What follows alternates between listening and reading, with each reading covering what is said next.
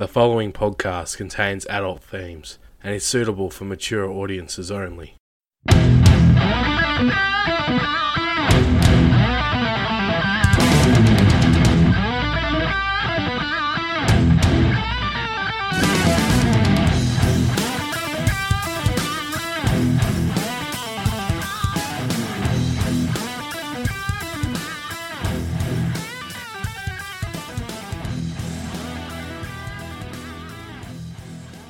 Welcome to Lyrics of Their Life, the podcast that talks about the extraordinary lives lived by those that wrote or performed the songs we know and love. I'm your host, Adam Hampton, and in today's episode, we delve into the final part of the ACDC story. In part 1, we discovered the origin story of ACDC. Then in part 2, we delved into the Bon Scott era of the band, which ended with Bon's tragic death. And then in part 3, we saw the band return, with Brian Johnson as their new lead singer, as they broke records with the Back in Black album, before ACDC limped into the 90s with some hit and miss albums, followed by Malcolm Young's stint on the sidelines due to his issues with alcohol, only for him to make his return just before the recording of the band's 12th studio album.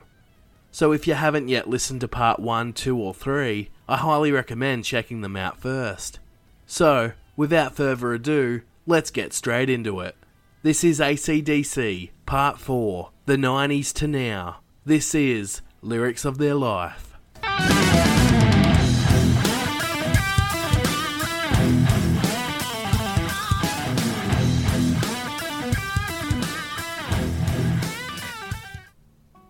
At the beginning of 1990, ACDC returned to the studio to record their 12th studio album, titled The Razor's Edge, travelling to both Dublin in Ireland and Vancouver in Canada to carry out the recording sessions. Despite George Young being involved in production early on, Harry Vanda and George Young were replaced by sound engineer Mike Fraser and producer Bruce Fairbairn, who had previously worked for Aerosmith, Bryan Adams, and Bon Jovi. Some critics found it to be an odd selection for producer, but Bruce's commerciality and experience worked well with the direction they were headed in. In the early writing stages of the album, Brian Johnson was absent as he was going through the divorce process with his now ex wife Carol, who he shared two daughters with, and were now 17 and 22. This left Angus and Malcolm to write all the songs for the album, which they would continue to do from here on out. On the past few albums, Brian Johnson had struggled writing quality songs and was actually relieved to be let go of these duties so he could solely focus on his vocals and live performances. He often felt the pressure to write a full album's worth of material and was quoted as saying, I ran out of words. As Brian was going through a difficult divorce at the time, losing control over songwriting was the least of his concerns. Eventually, over the years, Brian would move on and marry for a second time, meeting an American woman named Brenda, who would share Brian's passion for motorsports and cars, as well as being a band manager herself for Bad Sarah and Seven Years Past. The pair would remain very private and made the odd appearance in the media, but did well to keep their relationship separate from the limelight.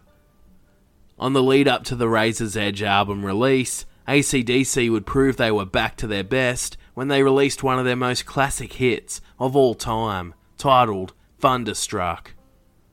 Thunderstruck was released officially on the 10th of September 1990 and instantly took off, with its high energy anthem like lyrics, chanting of the word thunder, Brian Johnson's screaming vocals, and incredible guitar riffs and solos by Angus Young. And it was simply one song that would never be forgotten. With the help of an exceptional music video directed by David Mallet, displaying the band in front of a huge crowd at London's Brixton Academy, as Angus Duck walks across the stage over plexiglass as the camera follows him from underneath.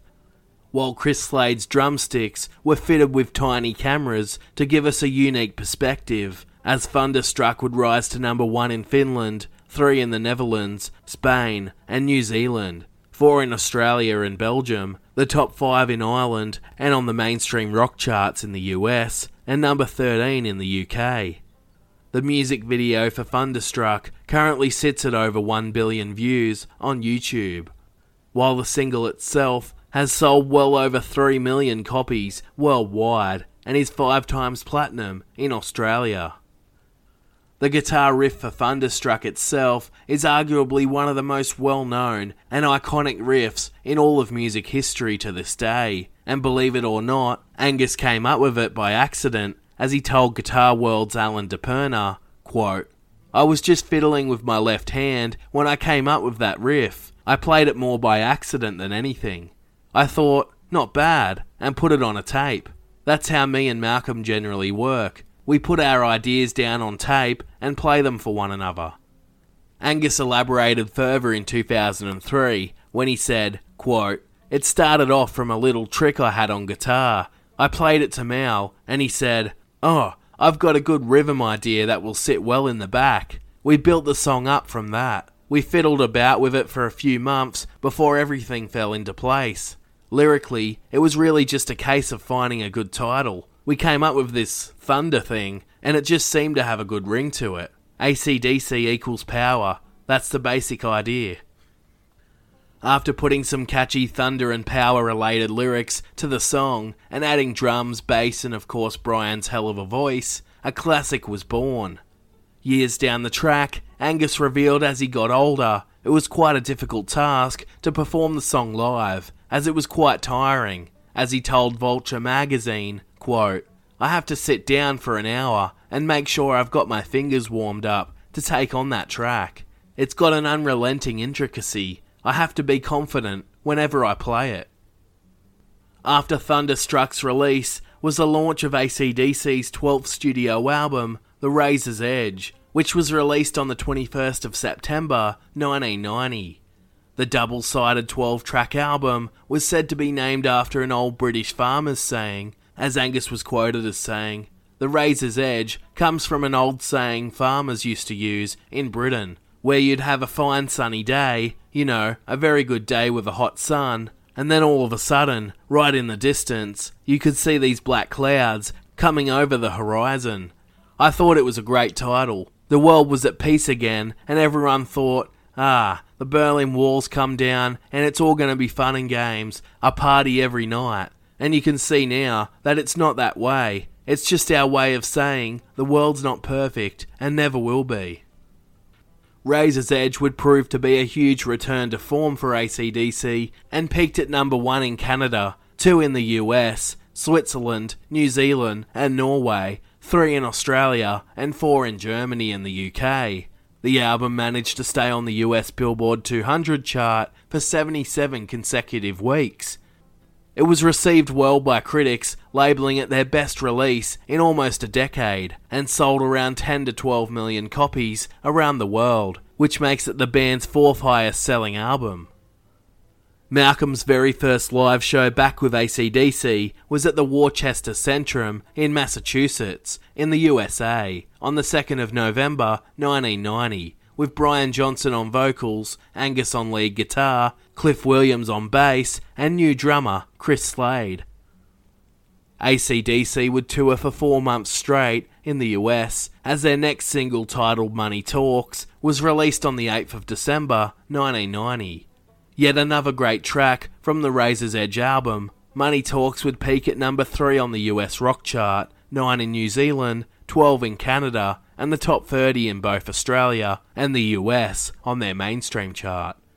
The line in the song, Money Talks, Bullshit Walks, is a perfect line that sums up the theme of the track, where Angus and Malcolm call out the rich and famous businessmen and women that take everybody for a ride and take advantage of them.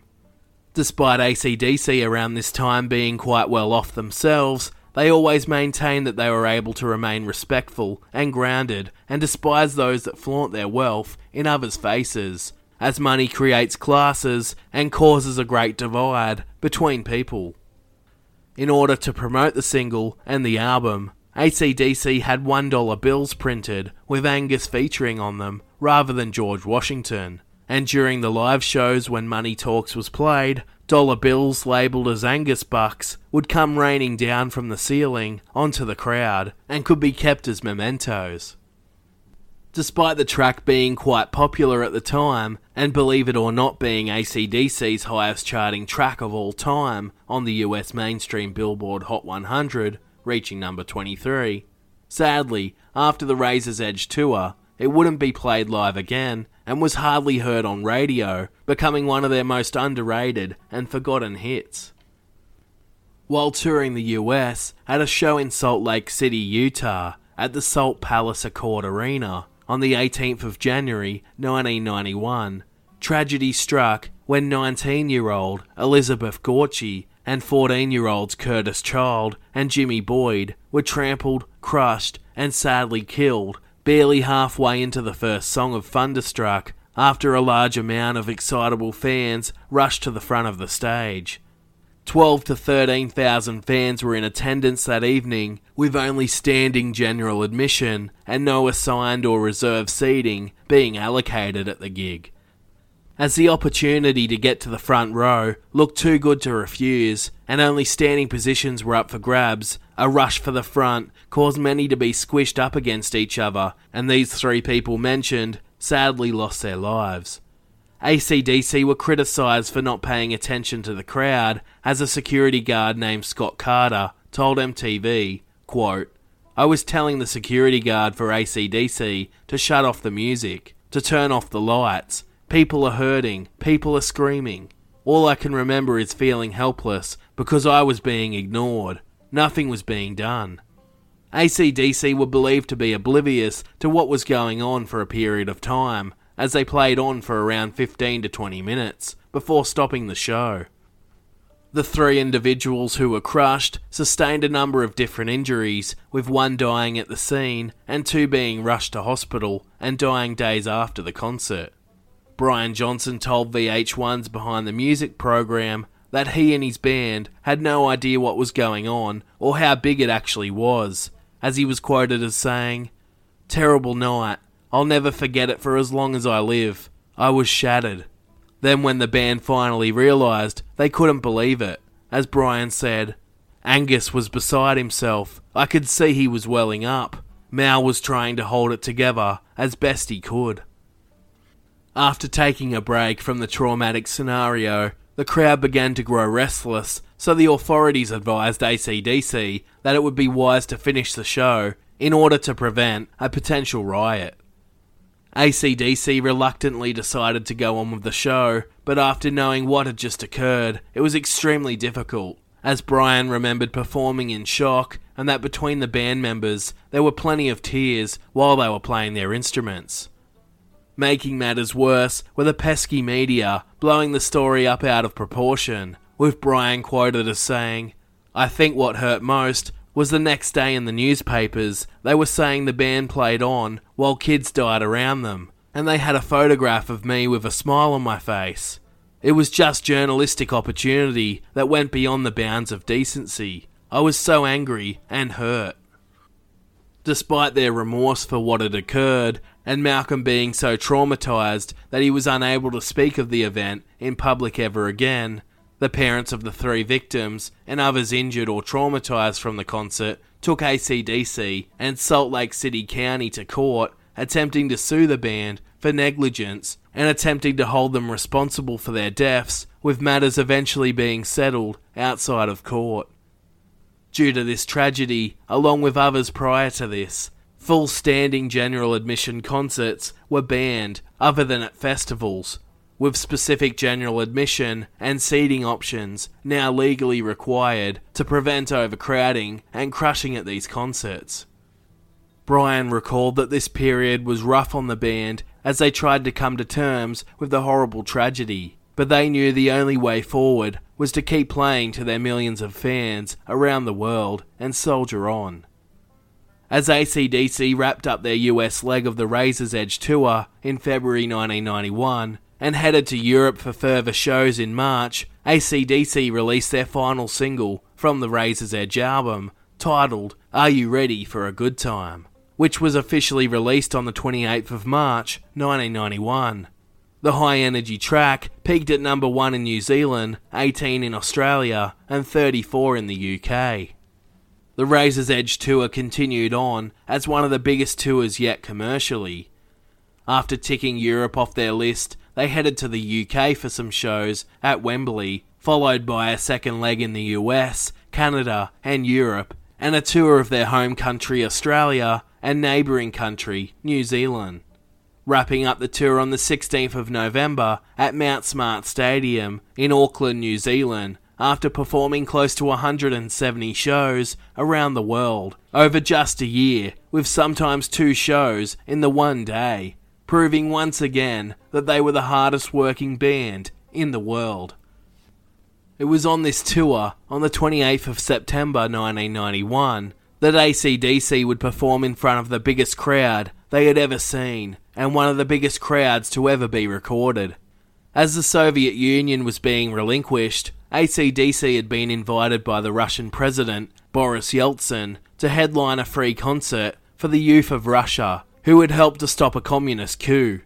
The Monsters of Rock Festival was originally going to be held at the Red Square in Moscow, but due to the amount of fans that were estimated to attend, it was relocated to the outskirts of Moscow at an Air Force base, which saw anywhere from 1 to 1.9 million people gather around an open air stage to hear the hard rocking music of ACDC, Metallica, the Black Crowes, and Pantera. ACDC found it to be an incredible experience with a sea of people as far as the eye could see. They left Moscow feeling great and saw it as a career highlight. That same year, ACDC also featured at the Donington Castle version of the Monsters of Rock Festival in England, alongside the same bands from Moscow, as well as Motley Crue, which was later turned into a successful live DVD called Live at Donington, in front of over 70,000 fans. From their incredible and unforgettable live tour, ACDC produced an album with Bruce Fairbairn called Live, which would be dubbed as one of their greatest live albums of the 1990s, rising to number 1 in Australia, 5 in the UK, 9 in New Zealand, and 15 in the US, which over time has been estimated to have sold 8 million copies worldwide and going 8 times platinum in Australia. Over the next few years, ACDC went on a slight hiatus with limited releases and no live shows taking place. In May 1993, ACDC were part of the soundtrack for the Arnold Schwarzenegger film Last Action Hero, with a song titled Big Gun, which was produced by Rick Rubin. The track was especially popular in the US, where it rose to number one on the US mainstream rock chart and the top five in Switzerland, New Zealand, and Canada. The merry-go-round of ACDC drummers would also continue into mid 1993 when ACDC began working on demos for their 13th studio album in London. Chris Slade had decided to leave the band after being told by Malcolm Young that they were looking into reuniting with former long term drummer Phil Rudd, as they were looking to bring Phil in for their next album and tour. But they offered to keep Slade around as basically their backup plan if things didn't turn out. Slade was deeply offended by this notion and immediately quit and was quoted as saying, That's me out then, I'm gone.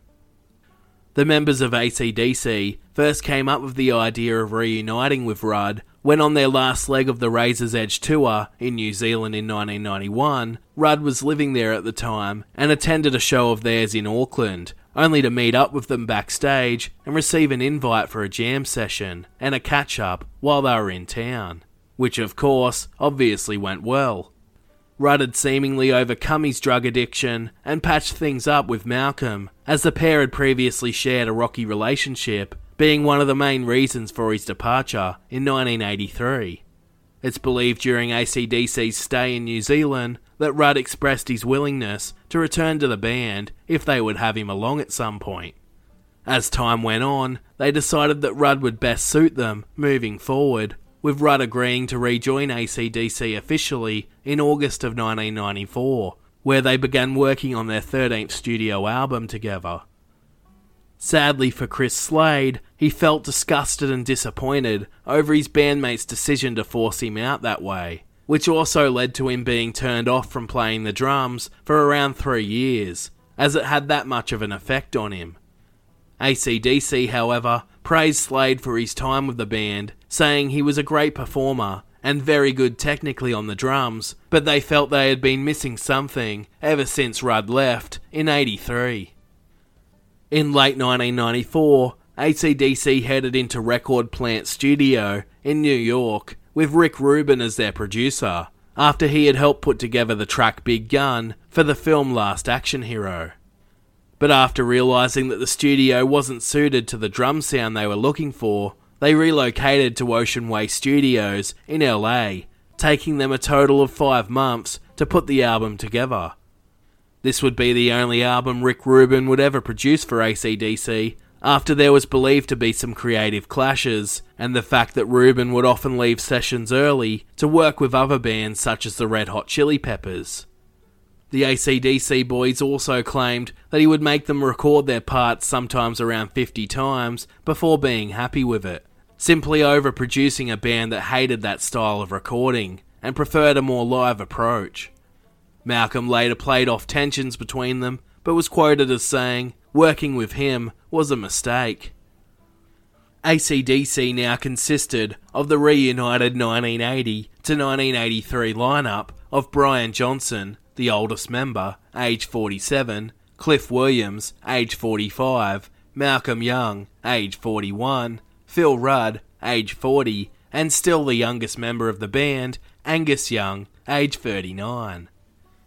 Despite aging, they kept on selling out live shows and pumping out typical hard rocking ACDC tunes. And on the 17th of September 1995, ACDC released their first single from their upcoming album called Hard as a Rock.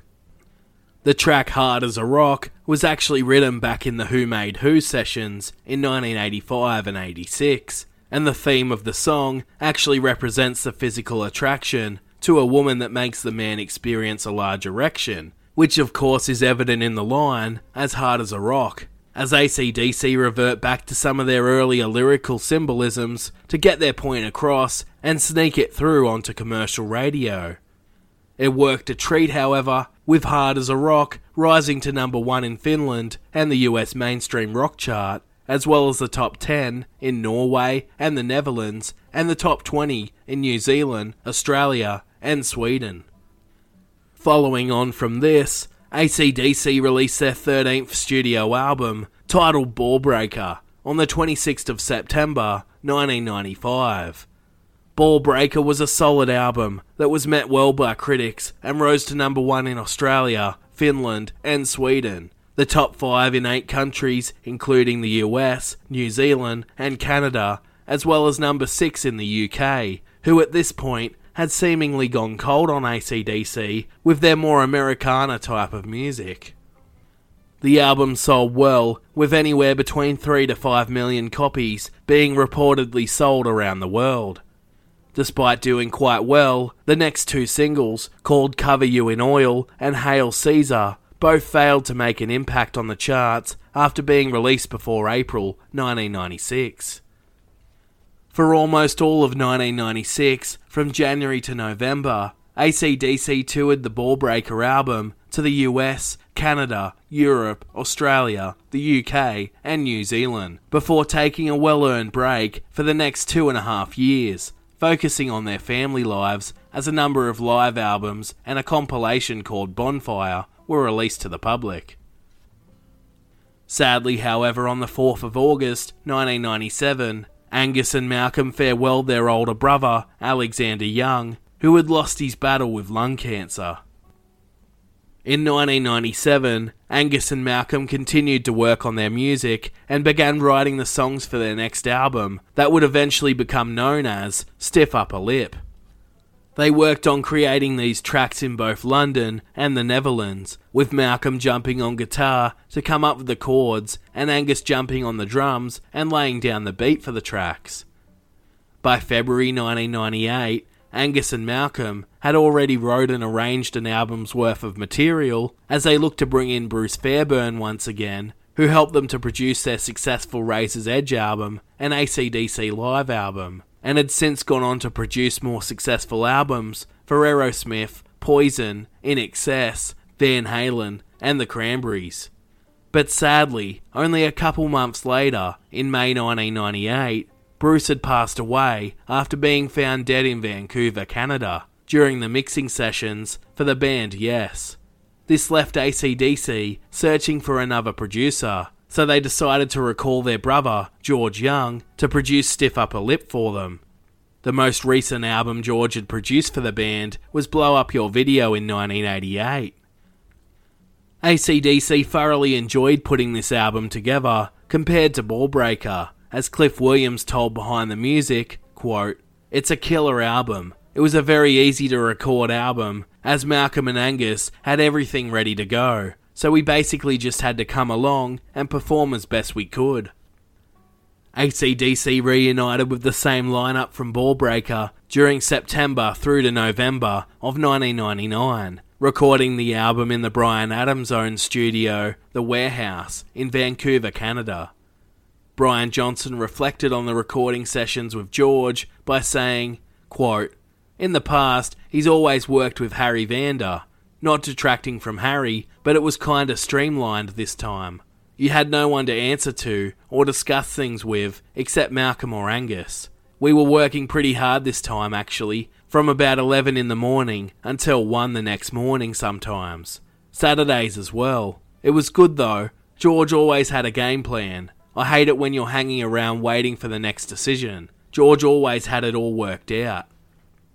On the 21st of January in the year 2000, ACDC released the track Stiff Upper Lip as their first single from the album of the same name. The track managed to peak at number one on the US rock chart, but struggled elsewhere to take off, despite receiving airtime in Australia and remaining to this day as a fan favourite. The song saw a return of the blues mixed with the classic ACDC rock and roll sound and was arguably the best track from the album. When coming up with the name for the album and title of the song, Angus recalled while sitting in traffic that he started thinking of all the great musicians who have rose to great heights in the industry, and the one trait they all shared, and that was having great prominent lips, or as the song suggests, a stiff upper lip, which adds to their swagger and persona, adding a level of attitude and confidence. For example, the likes of Freddie Mercury, Elvis Presley, Mick Jagger, and Aussie rock legend Chrissy Amphlett of the Divinyls, just to name a few. Angus himself felt he had contributed to this trend, often pouting and using his lips to express his guitar playing, as he was quoted as saying, With us, there's always been a bit of humour too. Even when we started, I used to always say, I've got bigger lips than Jagger, and I've got bigger lips than Presley when I stick 'em out. Actually, if you look on the Highway to Hell album, there's my lip stuck up there like this, as Angus curls his lip before continuing. I remember when I was a kid, I saw an early black and white movie of Brigitte Bardot, and she had those pouting lips, and you go, well, yeah, I like what she's serving.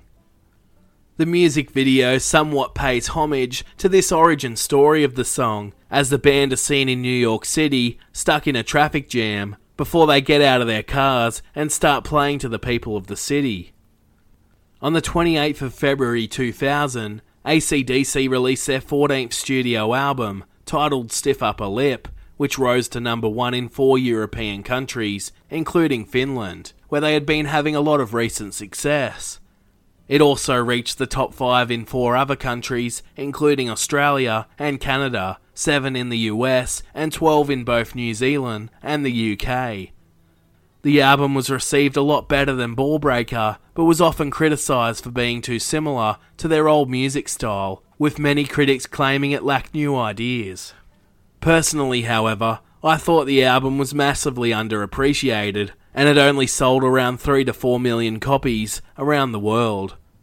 The album saw a return to their old style of rock and roll, mixed in with the blues, almost similar to the type of music they were putting out when Bon Scott was still fronting the band. ACDC actually really enjoyed creating this album, with Malcolm and Angus becoming frustrated over the critics labelling them as one trick ponies, outdated, and that once again their music has become stale. Malcolm told Behind the Music, quote, We just wanted to be a good rock and roll band while Angus maintained his earlier statements and said they never tried to be something they didn't want to be, and sell out for a more pop or mainstream approach. However, the perception around ACDC did start to turn a corner as they headed further into the 2000s, as they began earning the respect and following of younger generations, and would soon be seen as cool again. The album cover artwork for Stiff Upper Lip included a large bronze statue of Angus that would also be displayed behind the band at their live concerts for the tour. This huge Stiff Upper Lip tour would run from August 2000 to July 2001 as they travelled across North America, Canada, Europe, the UK, Australia, and Japan. One particular show at America West Arena in Phoenix, Arizona on the 13th of September 2000 was definitely memorable, with Angus taking on a member of the crowd. As Slash's Snake Pit opened the show in front of 11,000 spectators, ACDC got straight into it, with Brian Johnson putting to bed any rumours about his voice struggling while on the tour, belting out track after track as cannons blasted and lasers and fireworks were set off. According to a fan named Hal Engstrom, and the moment captured on video, when it came time for Bad Boy Boogie, tension arose when ACDC had just entered into the second chorus. When a dim witted fan threw a cup of beer on stage that was aimed at Angus, instead sending it over his head and crashing onto the stage, causing it to spray all over their equipment. Angus, who had just started playing his solo, pointed to the fan he suspected had thrown the cup and shook his finger to give him a fair warning not to do it again. But without hesitation, another cup of beer came flying Angus's way and collected him directly on the chest, spilling all over him and his beloved red SG guitar. A frustrated Angus stopped playing and handed his guitar to the road crew before calling the agitator to the front of the stage to front up to him. The agitator then approached the front of the mosh pit as Angus leaned out as far as he could and gave him a cheeky but firm pull on the nose before security came over to kick the agitator out of the venue, getting what he deserved. The moment can still be found on YouTube today. During their tour, further singles from the album were released, including the track Safe in New York City and Satellite Blues, but they failed to make much of an impact on the charts. Safe in New York City spoke about the nightlife of New York and the beautiful women in the city, but also sarcastically pokes fun at New York, and in particular Manhattan, being referred to as a safe city after Rudy Giuliani claimed to have fixed the city's crime rate up. While Angus makes the point that, quote, that song is a little tongue in cheek. Last time I was in New York, that's all people were talking about. How safe it was. How it was going to be such a great place to live. For me, New York has always been a city of unpredictability. You can never guess what's going to happen next. Angus also emphasises that living or staying there in the hustle and bustle of the city, along with their small apartments, are like living in a cage, which is reflected in the line, I feel safe in a cage in New York City, something Angus wasn't quite used to, being from Australia.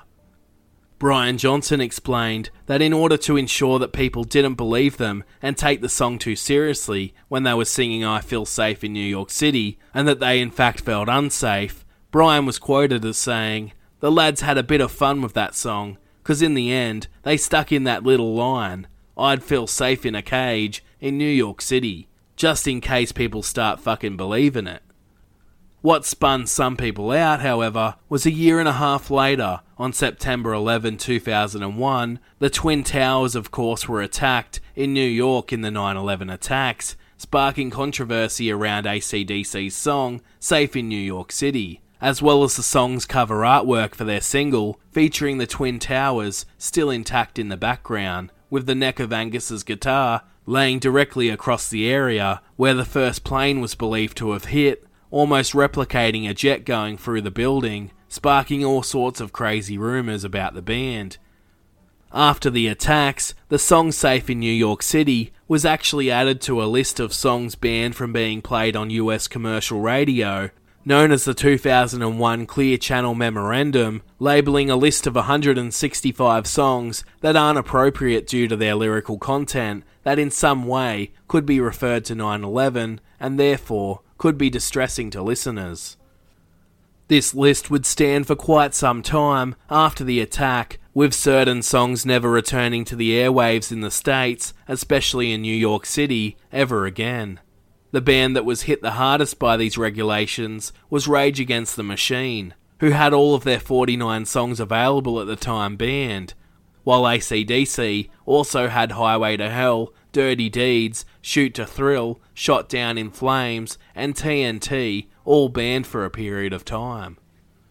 After ACDC's final show of the Stiff Upper Lip Tour on the 8th of July 2001 in Cologne, Germany, they would spend much of the 2000s being out of the spotlight and wouldn't release any new material for at least six or seven years, other than remastered versions of their albums, after signing a new deal with Sony Music in 2002.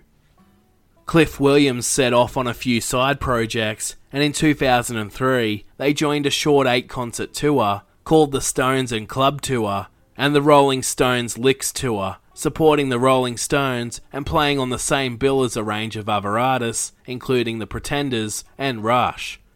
As they travelled to multiple gigs across Germany, followed by singular shows in London, Toronto, and New York.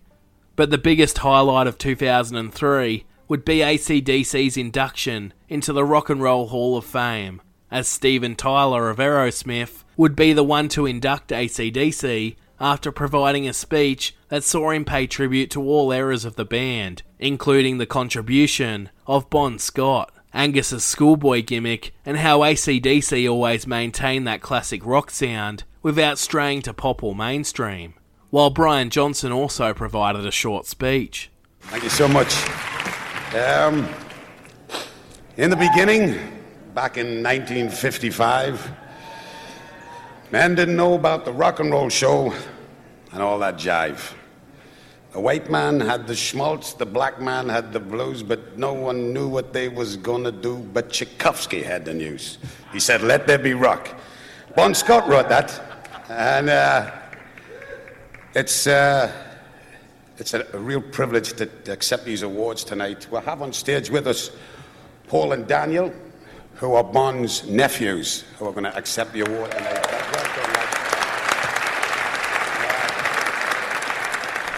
And just a few words, we'd just like to thank uh, Albert Music for sticking with the boys, um, Atlantic Records, Elektra, and our new record company, Epic. I want to thank them. But mainly, this award is for the fans all around the world that have stuck by us through thick and thin. Thanks, uh, guys. It's an honour to uh, accept this award on behalf of my uncle, Bon Scott. Thank you. In 2004, ACDC were honoured to have a lane in Melbourne named after them, called ACDC Lane. That same year, Bon Scott was named number one in the top 100 greatest frontmen list by Classic Rock magazine in the UK, placing him in front of the likes of Robert Plant, Mick Jagger, and Freddie Mercury. For a band that had once been doing extremely tough financially, they were now listed as one of Australia's most well off artists and were finally living the life they had always dreamed of.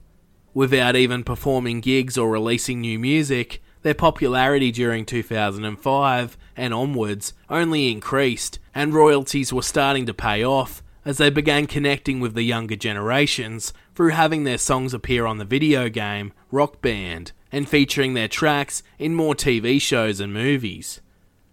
Cliff Williams and Brian Johnson even raised funds performing some gigs for the John Entwistle Foundation and for Florida's hurricane relief. That same year in 2005, Bon Scott was remembered for his contribution to music and Western Australian culture by being inducted into the Western Australian Music Industry Awards Hall of Fame. Then in 2006, Phil Rudd sadly split with his wife Lisa O'Brien after being married for 23 years and having five kids together. During 2006, Bon Scott was honoured in Scotland this time around, in the town of Kirriemuir, where a stone slab commemorating Bon was placed, and his good friend Vince Lovegrove of the Valentines was there to unveil it and was quoted as saying, The thing I loved most about Bon Scott was his almost unique self honesty. What you saw was what you got. He was a real person and as honest as the day is long. To my mind, he was the street poet of my generations and of the generations that followed.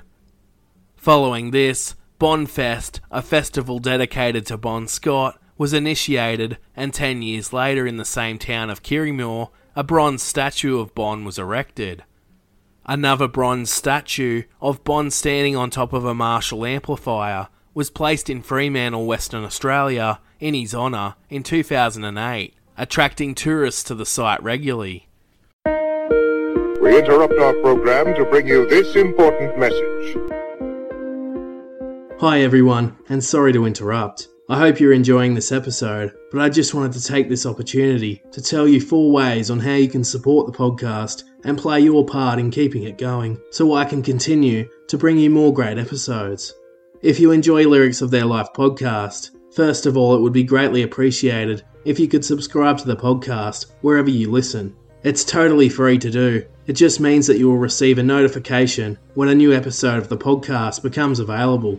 Secondly, you can leave the podcast a positive 5 star review on iTunes, as this helps the podcast reach a larger audience. Third of all, you can tell your friends all about the podcast or join us on our social media pages at Facebook, Instagram, TikTok, and Twitter. While finally, you can take your support one step further and head to our Patreon page and pledge your support to one of two of our plans for just $1 or $5 per month with no locking contract. Or you can pledge just a one off payment for all the hard work that goes into creating the podcast. And you will receive a number of extra benefits to go with your donation. Or you can even buy me a beer for $5 at buymeacoffee.com forward slash lyrics of life pod. I am a totally independent podcast creator, meaning there are no large networks or businesses financially supporting my work. So your support would be greatly appreciated, as it means I can continue creating more content, such as biographies, the weekly muse, interviews, and more, as it takes a lot of time, resources, and research to prepare and upload just one single episode. Links to Patreon and Buy Me a Coffee can be found in the show notes on our website at lyricsoftheirlife.com or on our Facebook page. Once again, I appreciate every one of my listeners for their support, no matter the form it comes in. Thanks for listening. Now let's get back to the episode.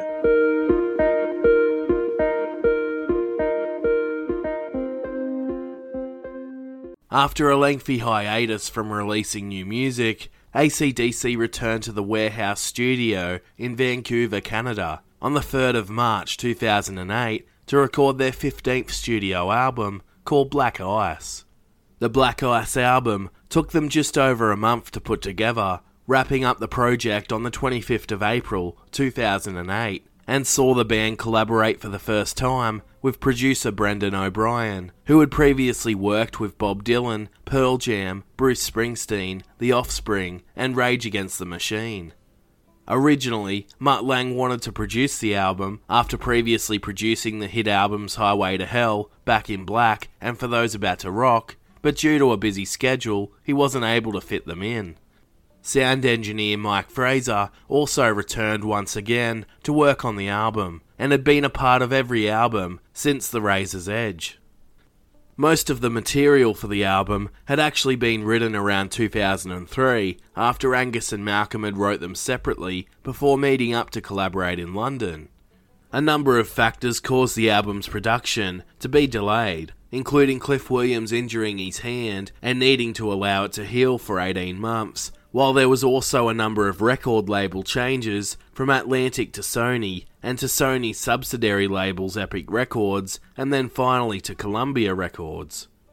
During Cliff Williams' recovery, the Young Brothers made the finishing touches to riffs and lyrics, with Johnson ever so slightly helping out with melodies and slight lyrical changes. Most of the songs were recorded live in the studio, with only minor overdubs and effects utilised in order to remain fresh and avoid burning out. With most members well into their early and late 50s, recording sessions were much shorter. Originally, the album was set to be titled Runaway Train, after Malcolm came up with the idea to use an image of a derailed train as the album artwork. But after Angus told him it had been used before by the band Mr. Big for the album Lean Into It, as well as other artists using similar imagery, they decided to go with something more original. That's when Angus thought of the name Black Ice, as he claimed it just rolled off of his tongue, and Black Ice represents playing gigs in the cold winter of Scotland and the radio warnings that would come over the airwaves of black ice on the road, which is a slippery thin layer of clear glazed ice, which isn't really black, but could potentially be dangerous to those driving at high speeds over the ice, as it causes vehicles to lose traction. What sparked him to use this title was a similar warning he had heard over the radio while they were recording in Vancouver. In order for the album to work, O'Brien wanted ACDC to revert back to their classic style, but with more melody and focus on the song as a whole, not just the chorus, which has always been the band's strong point. With Brendan O'Brien quoted as saying, The ACDC music that I remember most is Highway to Hell and Back in Black which I view as pop songs done in a very heavy, ferocious way. Angus and Malcolm were writing songs that had a lot of hooks, and my only job was to make a record that made people say, I've missed ACDC and I'm glad they're back. In order to promote the album, the first single titled Rock and Roll Train was released on the 28th of August 2008. The track, also known as Runaway Train, managed to peak at number one on the US rock chart and receive loads of airtime on Australian radio. The release of the Black Ice album followed on the 20th of October 2008, featuring 15 high quality tracks, with the highlights from the album being the songs Big Jack, War Machine, Money Made, and Anything Goes, all of which were released as singles from the album. The song War Machine would go on to win the band's one and only Grammy Award for the best hard rock performance by a duo or a group, while the track Stormy Mayday sees Angus using a slide guitar for the first time. Black Ice became ACDC's most successful album since Razor's Edge and went to number one in a huge 22 countries, including Australia, New Zealand, across Europe, the UK, and the US and Canada as well as reaching the top three in a further five countries. Eventually, Black Ice would sell 8 million copies worldwide, and it was praised by critics and set the stage for a sellout world tour. While Black Ice received a number of smaller awards for Best Rock Album across the globe, and was nominated for Brit Awards and took home two ARIA Awards for Best Rock Album and Highest Selling Album, signalling a renewed interest in the Aussie rockers. The Black Ice World Tour began in Pennsylvania in the US on the 26th of October 2008 and ran through to the 28th of June 2010 in Bilbao, Spain. The tour featured a 3,500 kilogram locomotive train prop on stage. It lasted a total of 20 months, grossed $441 million, making it currently the seventh highest grossing tour of all time. They performed in front of 5 million people and it included 169 shows across the US, Canada, Europe, Australia, New Zealand, the UK, South America, and Japan, becoming their biggest tour they had ever completed in the shortest amount of time. Despite being in their 50s, they could still hold their own and prove they were the hardest working band in the world. Black Ice was said to be a brilliant tour that was just one that you couldn't miss, with plenty of pyro and loud rock and roll music. Johnson, at one stage during September 2009, had to reschedule six shows due to stomach ulcers and a condition that affected the esophagus known as Barrett's syndrome, which was believed to be at risk of turning cancerous, only for doctors to reverse this, and just like that, he was back on the road, soon enough finishing the tour with ACDC. Little did they know that this would sadly signal Malcolm Young's final tour. The tour was sadly full of health concerns, with Malcolm Young at the end of the tour being diagnosed with lung cancer. But as they picked it up in its early stages, the tumour was successfully removed via surgery. On top of this, Malcolm had also been suffering from a heart condition and had to have a pacemaker implanted. During the tour, ACDC had their very own radio channel launched with Sirius and XM Radio, playing non stop ACDC tunes along with interviews and extras based on the band, launching in December 2008. By November 4th, 2009, Business Review Weekly had ACDC at the top of the Australian earners list for entertainers, with earnings of $105 million, displacing the popular children's group The Wiggles as the frontrunners. Following this, an incredible compilation album titled Backtracks was released during November 2009, featuring unheard studio recordings, rarities, and live recordings of tracks from the Bon Scott and Brian Johnson eras, all on two CDs and one DVD. Then in April 2010, ACDC released an album's worth of material for the Iron Man 2 soundtrack, comprised once again of hits from both the Bon Scott and Brian Johnson eras. The track Shoot to Thrill featured in a fan favourite scene in the movie, leading to a surge in the track's popularity at the time. The Iron Man 2 soundtrack rose to number 1 in 12 countries, including the UK, and made the top 5 in a further 10 countries, including Australia and the US. On December the 1st, 2010, Phil Rudd would earn a reputation as the bad boy of ACDC after he was convicted over being in possession of 25 grams of marijuana on his boat in the North Island city of Tauranga, New Zealand, which is where he had been residing at this point in time. But due to the perks of being a famous rock and roller, and Rudd's lawyer pleading to the judge that Rudd had put loads of money into the local area of Tauranga, Luckily for him, he was let off as it was his first incident with the law and would have clashed with his touring schedule with ACDC. He was ordered to pay for his court fees as well as a measly 250 New Zealand dollars. The judge warned him, however, of his stupidity surrounding the possession of the drug, and Rudd left the courtroom stating, I'm not a bad person. Then later in November 2012, Live at River Plate was released as an album featuring their 2009 Black Ice concert in Buenos Aires, Argentina, in front of a huge crowd. Brian Johnson also featured as a guest vocalist on Sting's album The Last Ship in 2013, and Brian also wrote songs for a couple of upcoming musicians as well as the band Jackyl.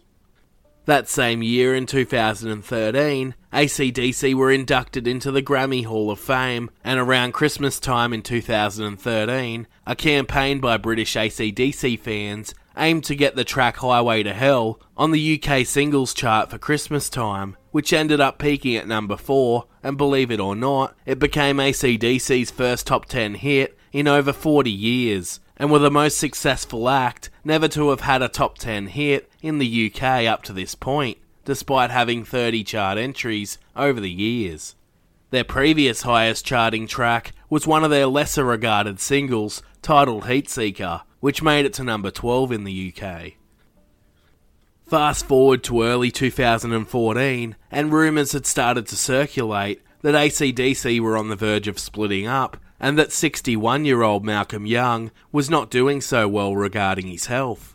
This was somewhat confirmed in April 2014 when it was announced that Malcolm would be taking a break from the band over his ill health, leaving his brother Angus as the only remaining original member of ACDC. It wasn't confirmed at this time what Malcolm was actually suffering from, but was revealed by his son Ross Young and others close to him that he was very ill and that he may never record or perform live again. Brian Johnson addressed the rumours of the band splitting up by stating, We are definitely getting together in May in Vancouver. We're going to pick up guitars, have a plonk, and see if anybody has got any tunes or ideas. If anything happens, we'll record it.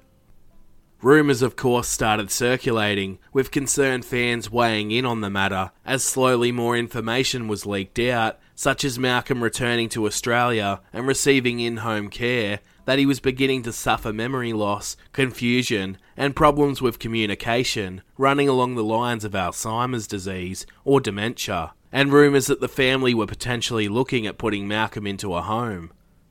The sad fact was, Malcolm was regarded by Angus, Brian, and even Bon Scott in the past as the glue that held the ACDC band together, and that he was a very organised individual, so without him there, the future looked bleak. In May 2014, Brian Johnson starred in a TV series called Cars That Rock, where Brian gets to share his love and passion for motor vehicles such as the Mini and his two cars of his own, known as a Royale RP4 and a Pilbeam MP84, both of which he had entered into vintage races with across the US since the early 2000s. Brian had been heavily involved in the motorsport industry while ACDC weren't in the studio or touring, as he starred in the 2006 program, The Race, where he and a number of other male celebrity drivers took on a group of female celebrity drivers. He later appeared in a number of different Top Gear series, posting the equal second best time in the Chevrolet Lacetti in the 2009 series, coming 0.1 seconds behind the lead singer songwriter Jay Kay. Brian also took part in the Rolex 24 Daytona prototype race in late January 2012, finishing in 12th place. This only amplified his passion further as he took part in the 2013 Celebrity Silverstone Classic race. On the 3rd of May to the 12th of July 2014, ACDC travelled to Vancouver, Canada to record their 16th studio album, returning once again to the Warehouse studio for their third album recorded there, with Brendan O'Brien as a producer and Mike Fraser as the mixer and sound engineer.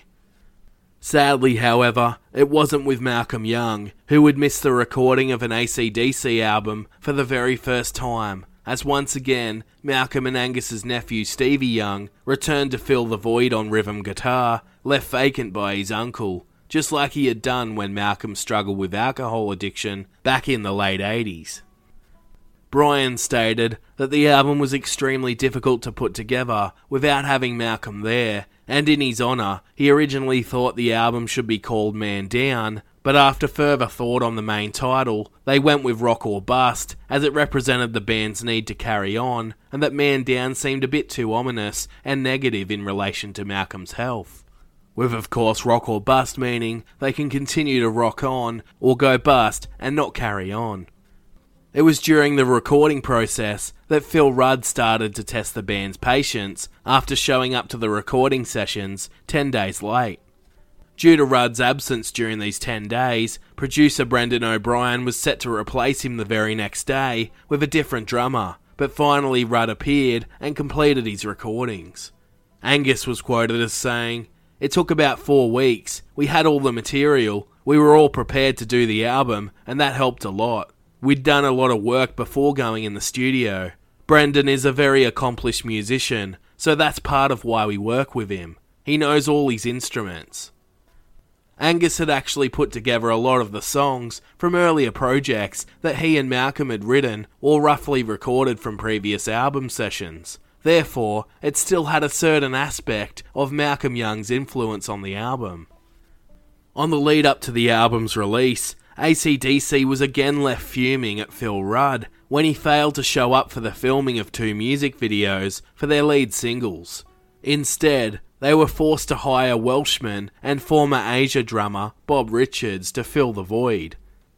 Rudd had been getting in quite a bit of strife recently after being ordered to pay $70,000 to three former employees for unfair dismissal after opening a steak and seafood restaurant named Phil's Place in Tauranga, New Zealand.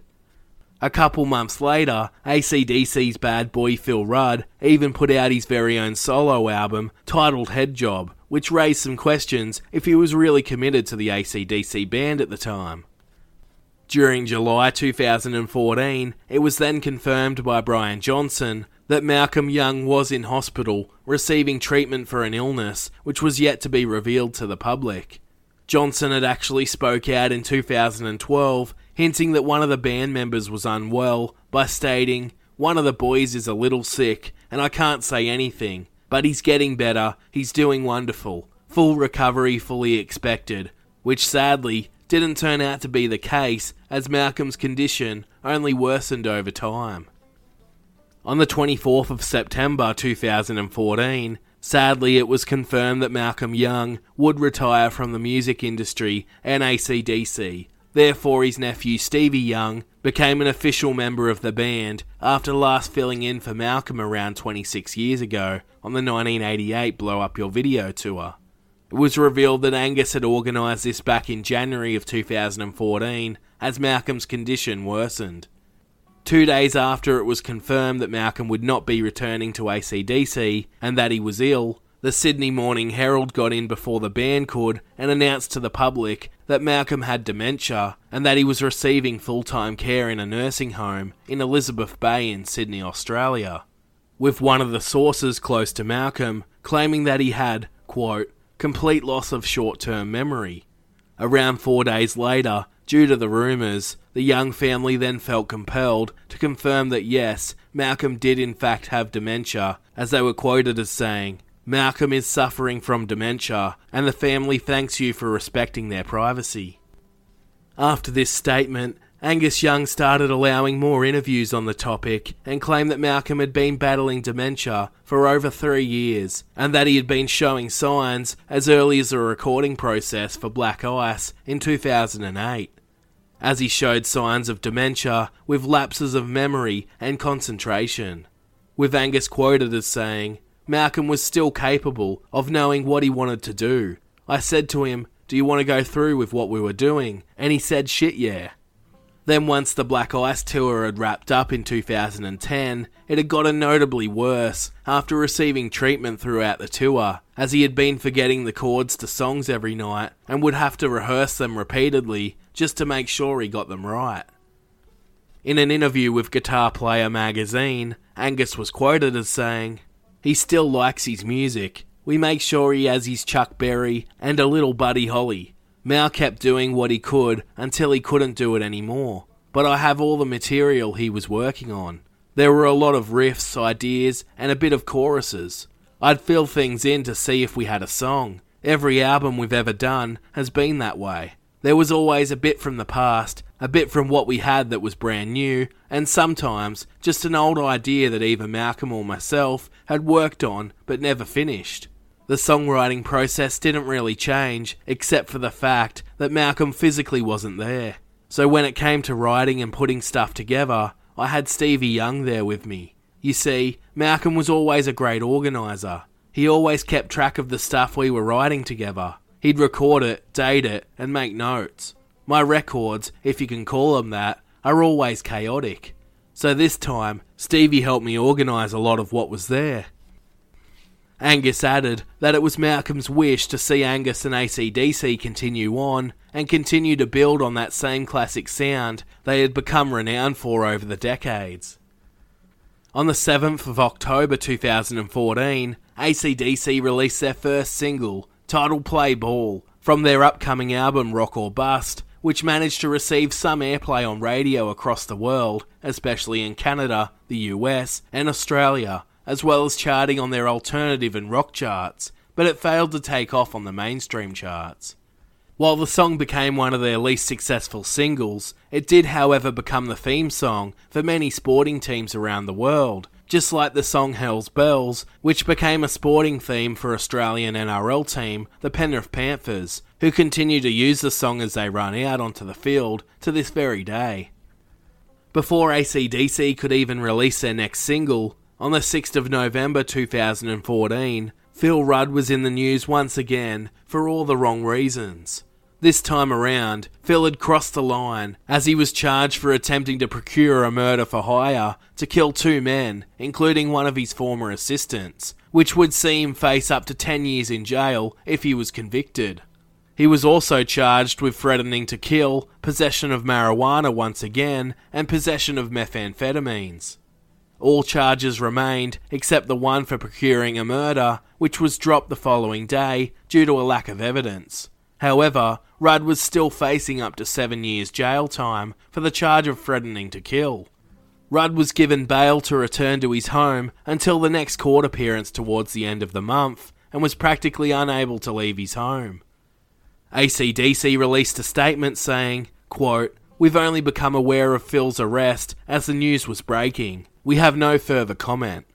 While they claimed that they would still be continuing the Rock or Bust tour, despite rumours that they might need to cancel, but no word on Phil's involvement in this tour was included.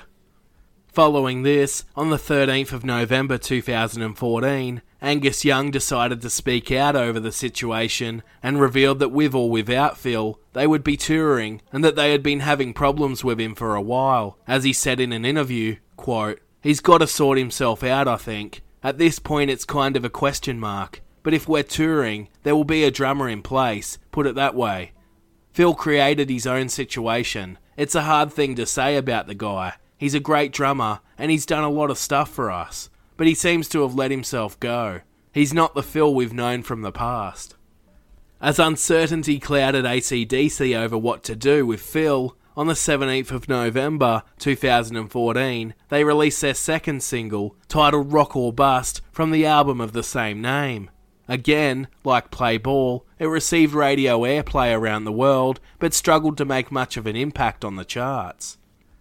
On the 28th of November 2014, ACDC next released their 16th studio album, titled Rock or Bust, which fared better overall than the album's singles, reaching number one in 12 different countries, including Australia and Canada, and the top five in a further 10 countries, including the US, New Zealand, and UK, selling around 2.8 million copies around the world. In December 2014, it was rumoured by former WWE wrestler and Fozzy lead singer Chris Jericho on his podcast The Talk is Jericho that Chris Slade was in line to replace Phil Rudd on the upcoming Rock or Bust World Tour, with many fans hoping this was in fact the case. Slade had been performing with an ACDC tribute band and the English rock band Asia, and on the 7th of February 2015, just two months out from the start of the tour, Chris Slade was spotted with the band at a charity album signing day. A photo of Chris signing albums and autographs then went viral as speculation grew. This led Slade and ACDC to make a statement publicly and announce the rumours were true and Slade would return on drums in place of Phil Rudd, making his first live performance with the band at the Grammys the following day. With all the ACDC members now well into their 60s and Angus just about to turn 60 himself, ACDC appeared for a performance at the 57th Annual Grammy Awards in LA on the 8th of February 2015, in front of many stars from the industry.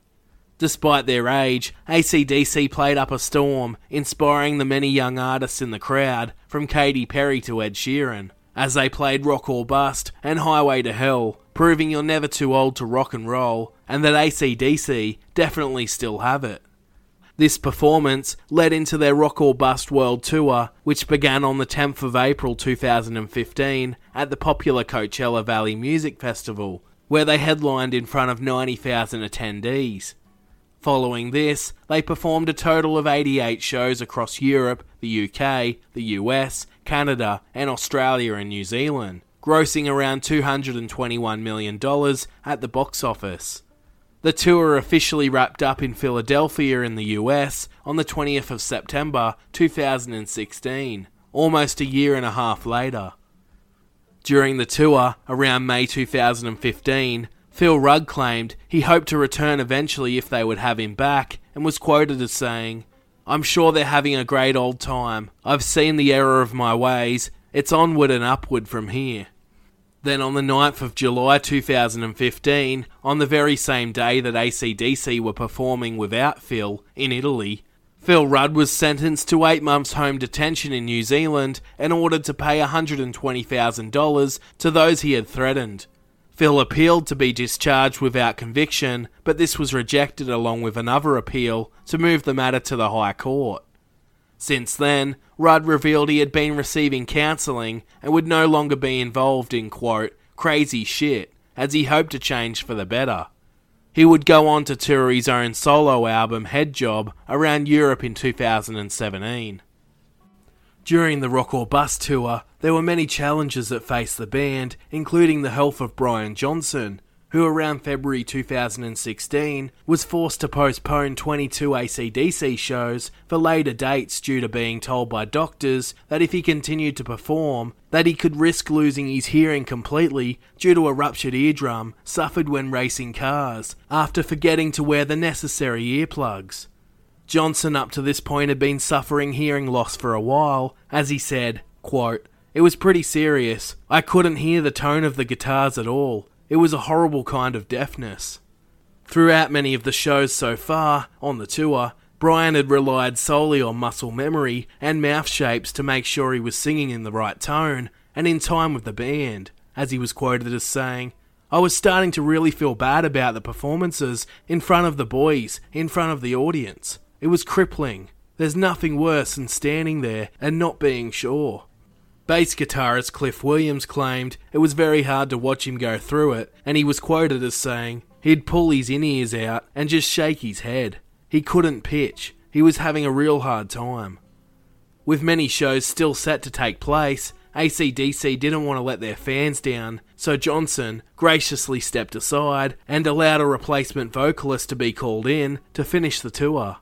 It was a surprise to many in March 2016 that ACDC announced that controversial Guns N' Roses frontman Axl Rose would be filling in for Johnson.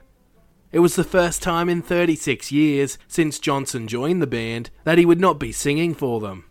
Brian took it hard to be sitting on the sidelines as his best buddies jetted around performing with Axl Rose, but he knew it was up to him to get better for the band and their fans and hope for a return. This led Brian to seek out experimental treatment to restore his hearing over the next few years. He was reluctant in interviews to share the full extent on how he treated his hearing, but when talking about the man that treated him, he was quoted as saying, He brought this thing that looked like a car battery. I went, What in the hell is that? He said, We're gonna miniaturize it. It took two and a half years. He came down once a month. We'd sit there, and it was boring as shit with all these wires and computer screens and noises, but it was well worth it. The only thing I can tell you is that it uses bone structure in the skull as a receiver. That's as much as I can tell you. Brian would keep his bandmates up to date with how he was going over time and continued his treatment. In the meantime, Axl Rose made his ACDC live debut in Lisbon, Portugal, in front of 60,000 people, as he appeared in a moon boot and wheelchair due to a recent accident where he broke his leg during a Guns N' Roses show in LA at the Troubadour when he slipped off stage back in April. Despite being unable to get around on stage with high energy as he usually does, Axl still provided a great show and superb vocals, as he was praised for singing ACDC's songs like Axl Rose would, and that he wasn't trying to imitate Brian Johnson's style. Angus was grateful for Axl's service to ACDC and even appeared alongside Axl Rose and Slash with Guns N' Roses at many of their live shows as a guest performer. Fans were ecstatic to see the two guitar legends, such as Angus and Slash, collaborate as they performed epic solo battles and combined during both ACDC and Gunners tracks. After this tour, rumours started to circulate that Axl may become the new official singer of the band if Brian wasn't to recover, with many having mixed feelings about this, despite Axl putting on great live performances and ensuring that the show continued on. On the final night of the tour, in Philadelphia, ACDC played for those about to rock We Salute You in honour of Cliff Williams, who was brought to the front of the stage as the closing song to bow to the audience, as he revealed a few weeks beforehand that he would retire from ACDC and the music industry in general due to health reasons related to terrible bouts of vertigo affecting his balance on stage as well as personally feeling like the band had shifted a bit too much, as he was quoted as saying, It's been what I've known for the past 40 years, but after this tour, I'm backing off of touring and recording. Losing Malcolm, the thing with Phil, and now with Brian, it's a changed animal. I feel in my gut it's the right thing. ACDC would spend the next few years taking a break as Johnson attempted to gain his hearing back while the others took a well earned rest. With the band looking all worse for wear and falling apart at the seams, despite struggling with his hearing loss, Brian Johnson started his own series that was called A Life on the Road, where he visits a variety of star musicians and interviews them on how they are doing today and to take a trip down memory lane over their careers.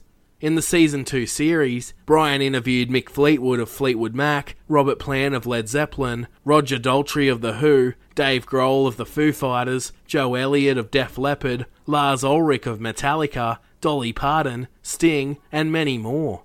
It was a great hobby for Brian, which distracted him from his hearing loss issues. Sad news would rock ACDC though when it was discovered that Malcolm and Angus's brother George Young had sadly passed away at the age of 70 on the 22nd of October 2017. George Young, who of course played a pivotal role in ACDC's production team over the decades, was believed to have had a bad fall, leading to his death.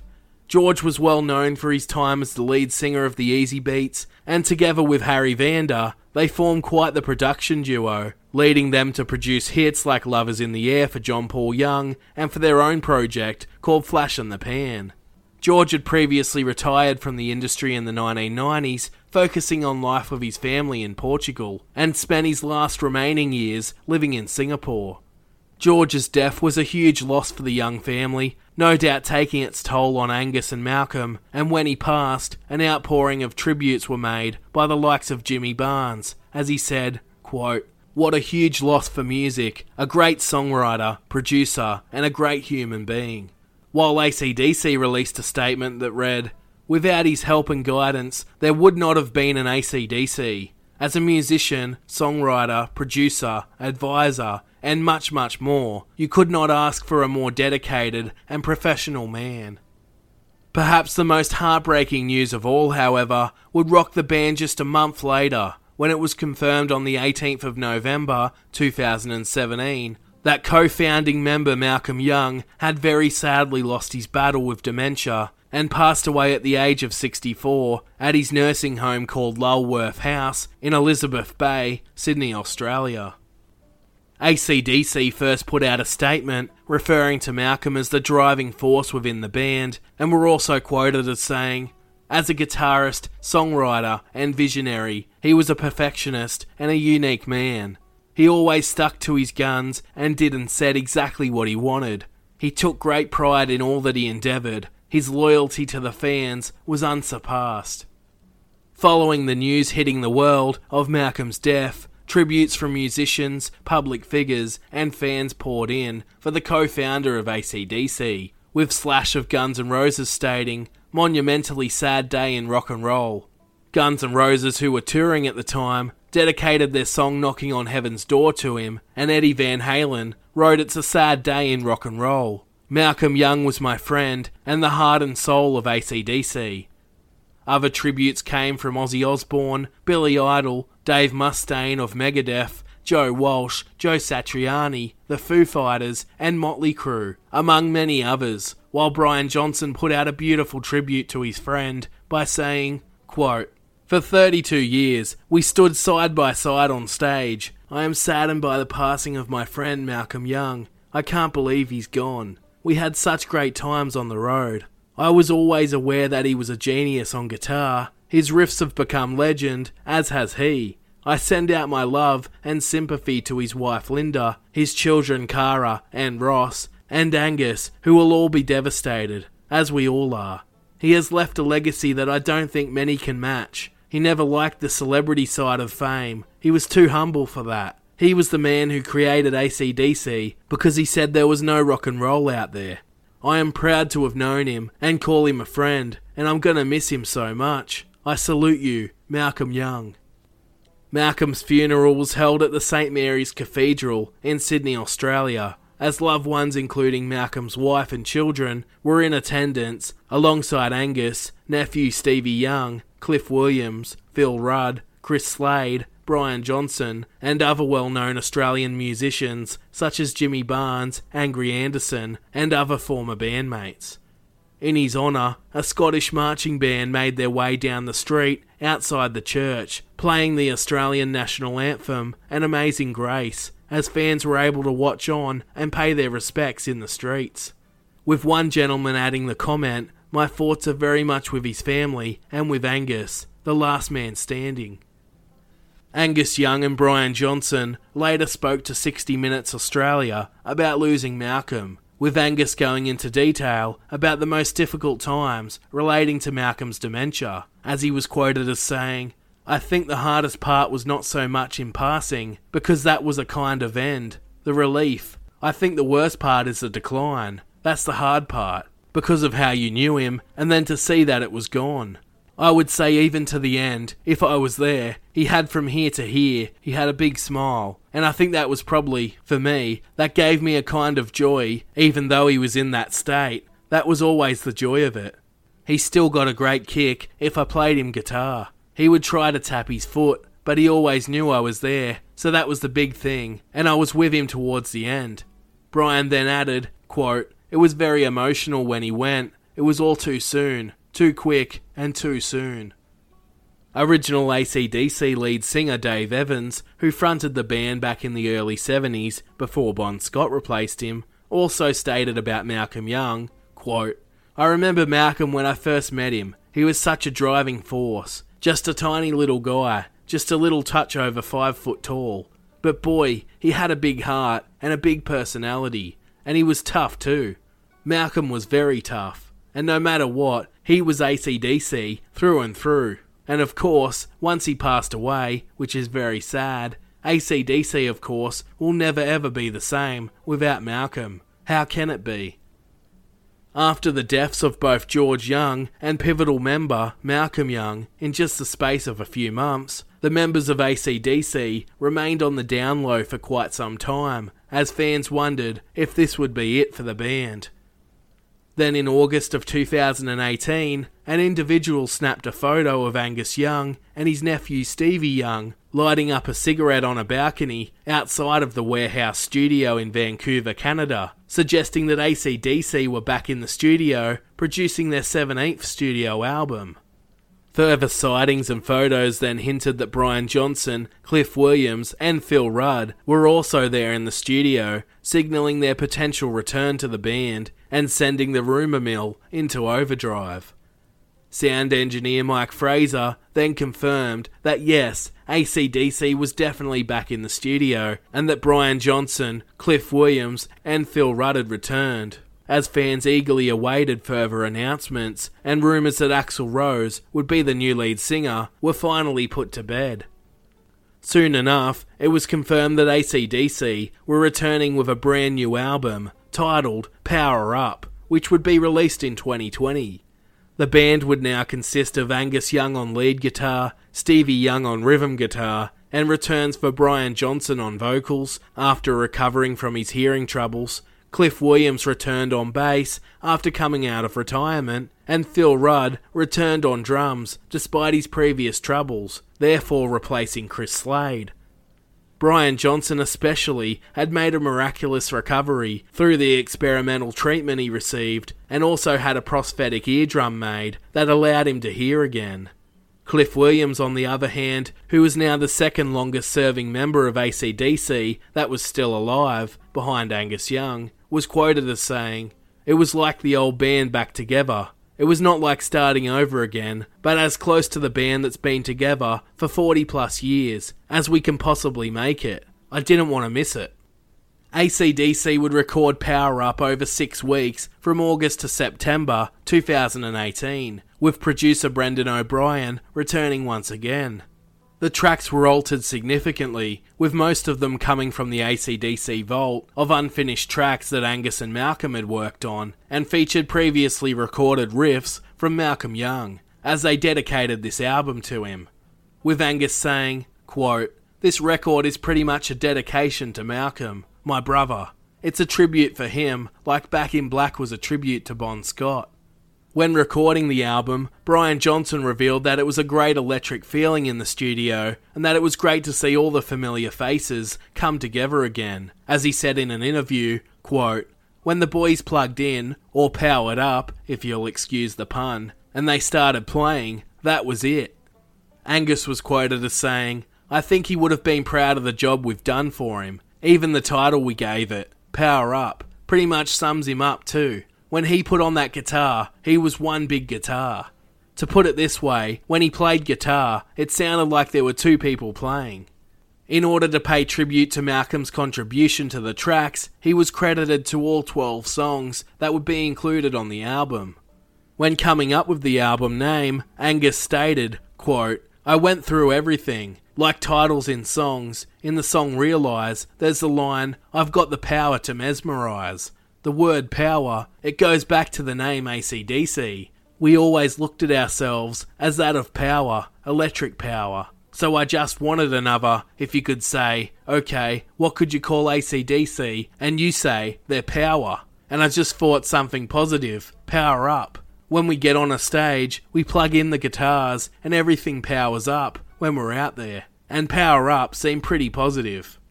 As ACDC prepared to release their next album, Angus was rocked by some more bad news, with his beloved sister Margaret Young passing away at the age of 84.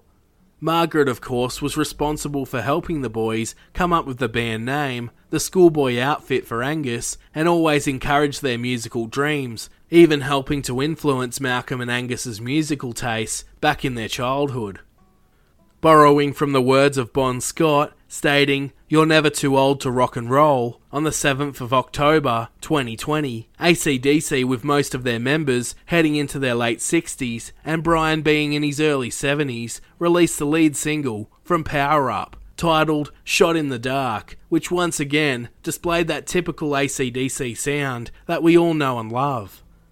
Stevie Young did a brilliant job filling his Uncle Malcolm's shoes as a great guitarist in his own right. As Shot in the Dark rose to number 5 in New Zealand, was featured on a range of US, Australian, and Canadian alternate and rock charts, and received plenty of radio airplay in these countries. Following this, they put out a solid track titled Realise, but it didn't receive as much airtime. Then on the 13th of November 2020, ACDC released their 17th studio album, titled Power Up, which saw it rise to number 1 in 22 countries, including Australia, New Zealand, the US, and the UK, and a further 4 countries, reaching the top 5.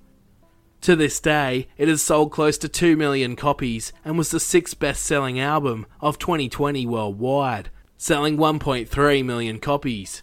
With the pandemic kicking off, however, there was no way they could tour their new album. So instead, they continued to release the singles Demon Fire and Witch's Spell, and most recently in June of 2021, ACDC released one of the album's best tracks, titled Through the Mists of Time, which features a stunning music video where images and footage of all their past members appear as the boys rock out to the song.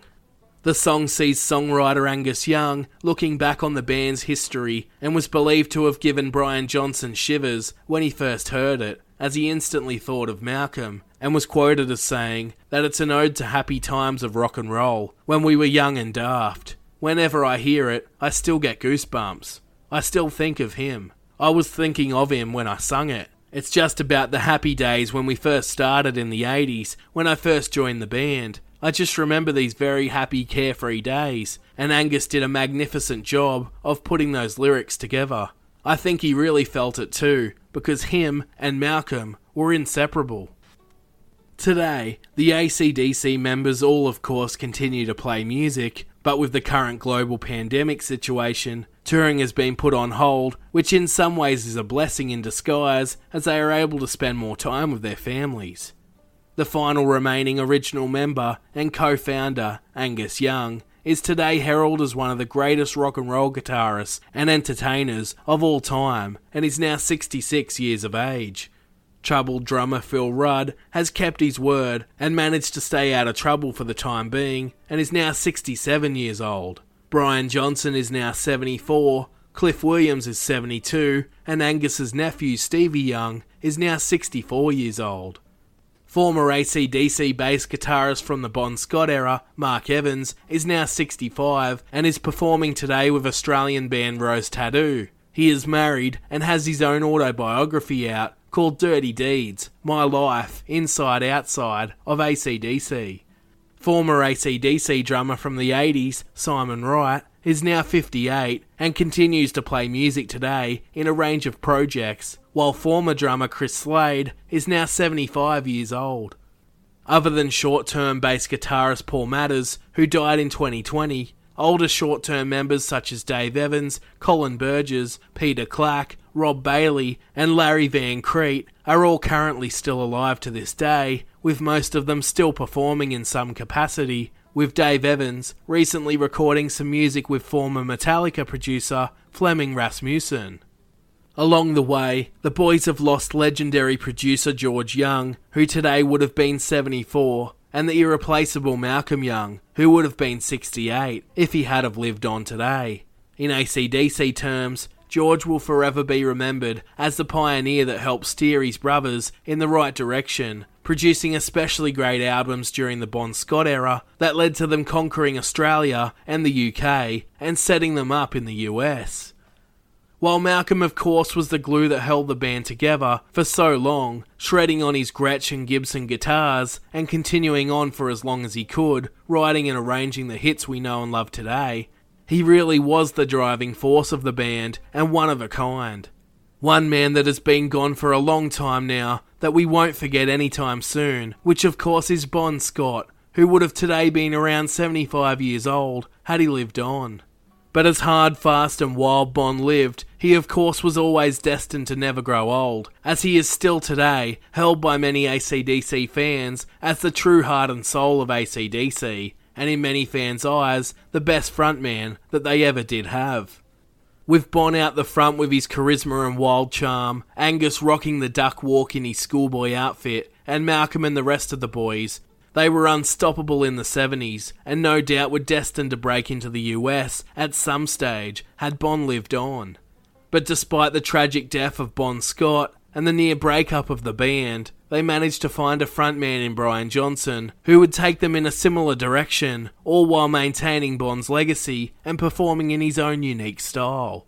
Despite the significant change that would have signalled the end of most bands, ACDC soldiered on into the 80s to release their most successful album, In Back in Black, becoming one of the best selling albums of all time, and to this day, despite the band members being in their late 60s and early 70s, they are still rocking on. It's estimated that ACDC have now sold up to 200 million albums worldwide, making them one of the most successful bands of all time. Quite a feat for a bunch of old rockers. What Brian, Angus, and the boys do next is anyone's guess, but I guarantee you, for as long as Angus is still out there rocking out on stage, ACDC will live on until the day he dies. He is now the last man standing, essentially, and the heart and soul of the band, holding the key to that classic sound we all know so well. When his time does come and ACDC decide to retire for good, there is no doubt in my mind that their music will live on for many more generations to come. As they have influenced so many up and coming rock and roll bands over the years, and most rock guitarists will tell you that the first song they ever learnt to play was by ACDC. So from this day on, and well into the future, I'm sure they will still be singing, for those about to rock, we salute you.